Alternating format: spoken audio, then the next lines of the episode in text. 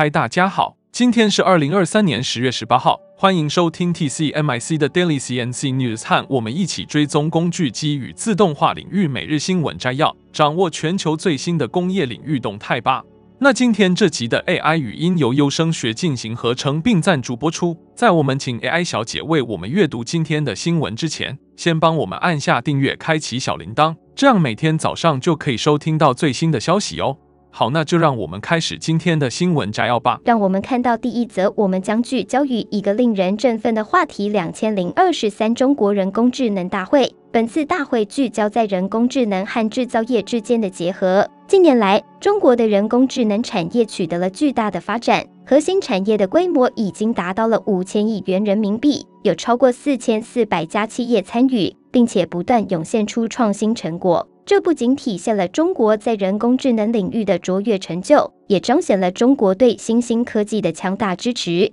报道指出，中国人工智能与制造业实现深度融合，这有力地推动了实体经济的数字化、智能化和绿色转型。目前已经建立了两千五百多个数字化车间和智能工厂。这些创新改进使研发和生产效率得到了显著提升，这是一个重大的里程碑。因为大型模型的技术创新将有望培育出新的生产力，加速实体经济与人工智能的深度融合，并深刻改变制造业的生产模式和经济结构。韦涛表示，人工智能是新一轮科技革命和产业变革的重要驱动力。本次大会以聚焦制造业振兴、助力高质量发展为主题，旨在推动人工智能与制造业的深度融合，加速提升产业的质量和效益。中国工程院院士戴琼海则提到，大型模型已经成为通向通用人工智能的一条可能的道路，并且这一技术的复杂度正在快速增加。然而，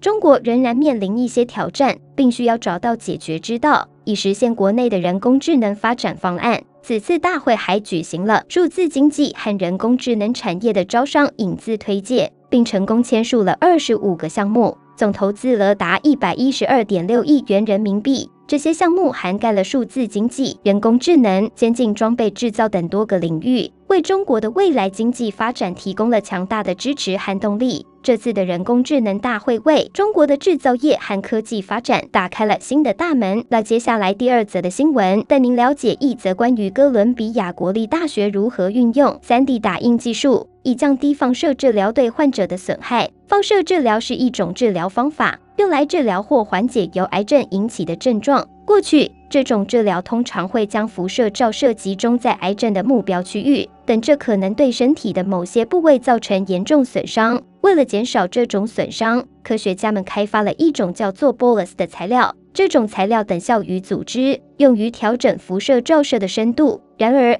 传统的 Bolus 多由没有等时有衍生物制成，难以适应患者的身体曲线，可能会产生气血，从而影响治疗效果。不过，现在哥伦比亚国立大学的一项最新开发正在改变这一情况。医学物理硕士 Karen Marcella c a r i l l o c h a c k 恩成功地优化了由 3D 打印材料制成的 Bolus，并取得了令人惊叹的效果。3D 打印技术使得为不同患者创建定制的材料成为现实。这些材料能够适应患者的身体，从而改善辐射的分布，减少对肿瘤周围器官和组织的损害。Karen 与哥伦比亚国家癌症研究所合作，对这一技术进行了研究。他们使用 ABS 和 PLA 等材料进行了一系列严格的放射治疗测试。结果表明，使用这些材料的 Bolus 在光子治疗中的相似度可达到百分之六十，在电子治疗中可达到百分之八十。这技术有望改善放射治疗的效果，特别是对于复杂部位如乳房或面部的治疗。尽管哥伦比亚只有两家医院拥有 3D 打印机，但停止医院位于博雅格的医院将其 3D 打印机提供给 Karen 的项目，这表现出科学家们共同合作的精神。3D 打印技术具有巨大的潜力，可以根据每个患者的需求进行定制，为放射治疗带来更好的效果。这项研究将有助于提高放射治疗的效率和安全性，同时缩短了治疗过程，这将对癌症患者的生活质量产生积极影响。接着，第三则新闻带您来关注的是一则关于纽约州制造业指数，在十月份，这个数据跌至负四点六，再次落入负值区间。尽管稍微优于市场预期的负五，这反映了目前制造业的一些挑战。同时，中东地缘政治局势也持续处于紧张状态，这使得未来货币政策的不确定性变得更加严峻。投资人纷纷在仔细评估着货币政策的前景。我们看到美国公债殖利率有所上升，特别是两年期公债殖利率攀升至近两周来的高点，这在市场上引起了一些关注。此外，根据报道，纽约债市在十月十六日的尾盘时，对联准会利率政策较为敏感的两年期公债殖利率上涨了四点四个基点。来到了百分之五点零九六，而十年期和三十年期公债殖利率也有所上升，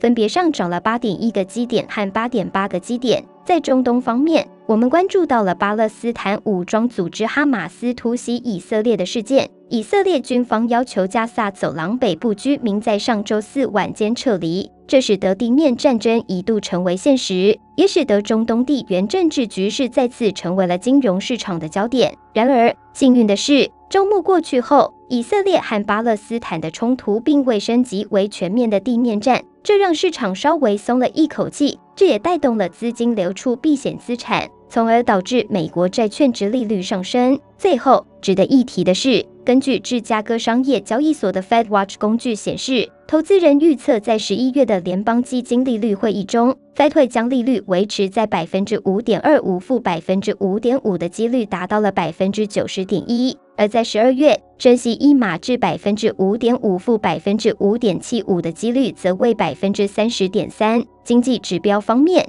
纽约联准银行在十月十六日公布，二零二三年十月的纽约州制造业指数从九月的一点九跌至负四点六，再次跌入了负值区间，但这略为优于市场预期的负五。紧接着是第四则新闻，将带您关注一下，在中东地区的局势变得紧张之际，军火制造商洛克希德马丁即将在本周二公布第三季度财报，这引起了投资人的高度关注。他们将密切关注公司的营运表现。根据 J.P. 摩根分析师 Seth Seifman 的分析，洛克希德马丁在第二季度积压订单攀升至历史高峰，但管理层对于成长速度的预期并未有变化。此外，管理层还提到通膨、经济化以及供应链方面的疑虑。这些因素都对公司的毛利率造成了压力，投资人也期待着洛克希德马丁更新次世代 F 三十五战机最新改良版本 T R minus Q 的相关资讯。尽管交机速度较慢，并不会直接影响盈利，但仍会对现金流产生一定影响。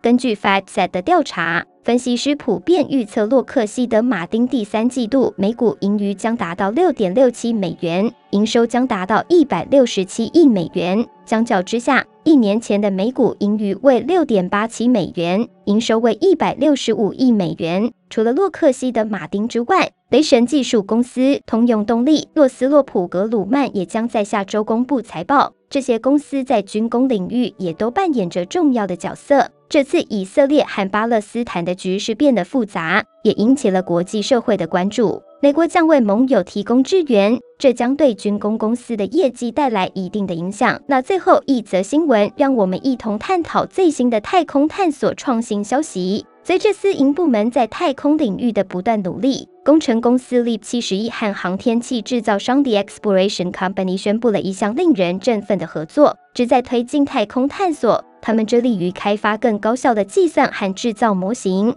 用以设计太空飞行器。为实现这一目标，他们采用了人工智慧和增材制造技术。LEAP 71已经开发了一个计算工程模型，使他们能够设计复杂的高性能火箭发动机，然后使用 3D 打印技术实现这些设计。通过结合人工智慧和增材制造，这的合作旨在不仅减少生产成本，还要加速太空探索领域的创新。增材制造，特别是金属增材制造，已经在航空航天和太空探索领域有了相当长的历史。因此，LEAP 71和 The Exploration Company 的目标非常清晰，即基于这些成功经验，降低零件重量和制造时间，以提供更实惠的商业模式和更高性能的太空飞行器。The Exploration Company 的联合创始人和首席执行官 Holin Hubie 解释了他们选择与 LEAP 71合作的原因。他提到，降低太空探索成本的挑战之一是传统的工程方法，像火箭发动机这样的复杂零件很难设计，每次迭代都需要大量的手动返工。使用计算模型，我们希望能够更快地进行工程设计，这样我们就可以更快地打印和测试，从而加快发动机的改进和验证。LEAP 71的团队将运用他们的计算模型来设计各种不同的火箭发动机，这些发动机将通过 3D 打印进行测试和最终验证。增材制造为提供不同版本的单一产品提供了理想的解决方案。LEAP 71的创始人和总经理 Josephine Lessner 总结道：“我们对将我们的计算工程模型实践感到兴奋，并期待从真实世界中获得反馈，以进行微调，直到我们拥有稳固的基础。我期望当我们的模型能够成功生产出运营的发动机，太空探索领域将会迎来一个重要的改变。”每一次的新测试和反馈都将使我们的对象获得指数级的改进，这将成为我们走向太空探索社会的一个关键基石。以上就是今天早上的 TCMIC Daily CNC News。工业自动化正在不断的发展，还敬请关注我们的节目，我们将持续为您带来最新的科技动态，还有行业资讯。如果你喜欢今天的节目，请给我们一个五星好评或按赞，并在留言中告诉我们。你还想了解哪些其他有趣的新闻呢？祝您有个美好的一天，我们下次再见。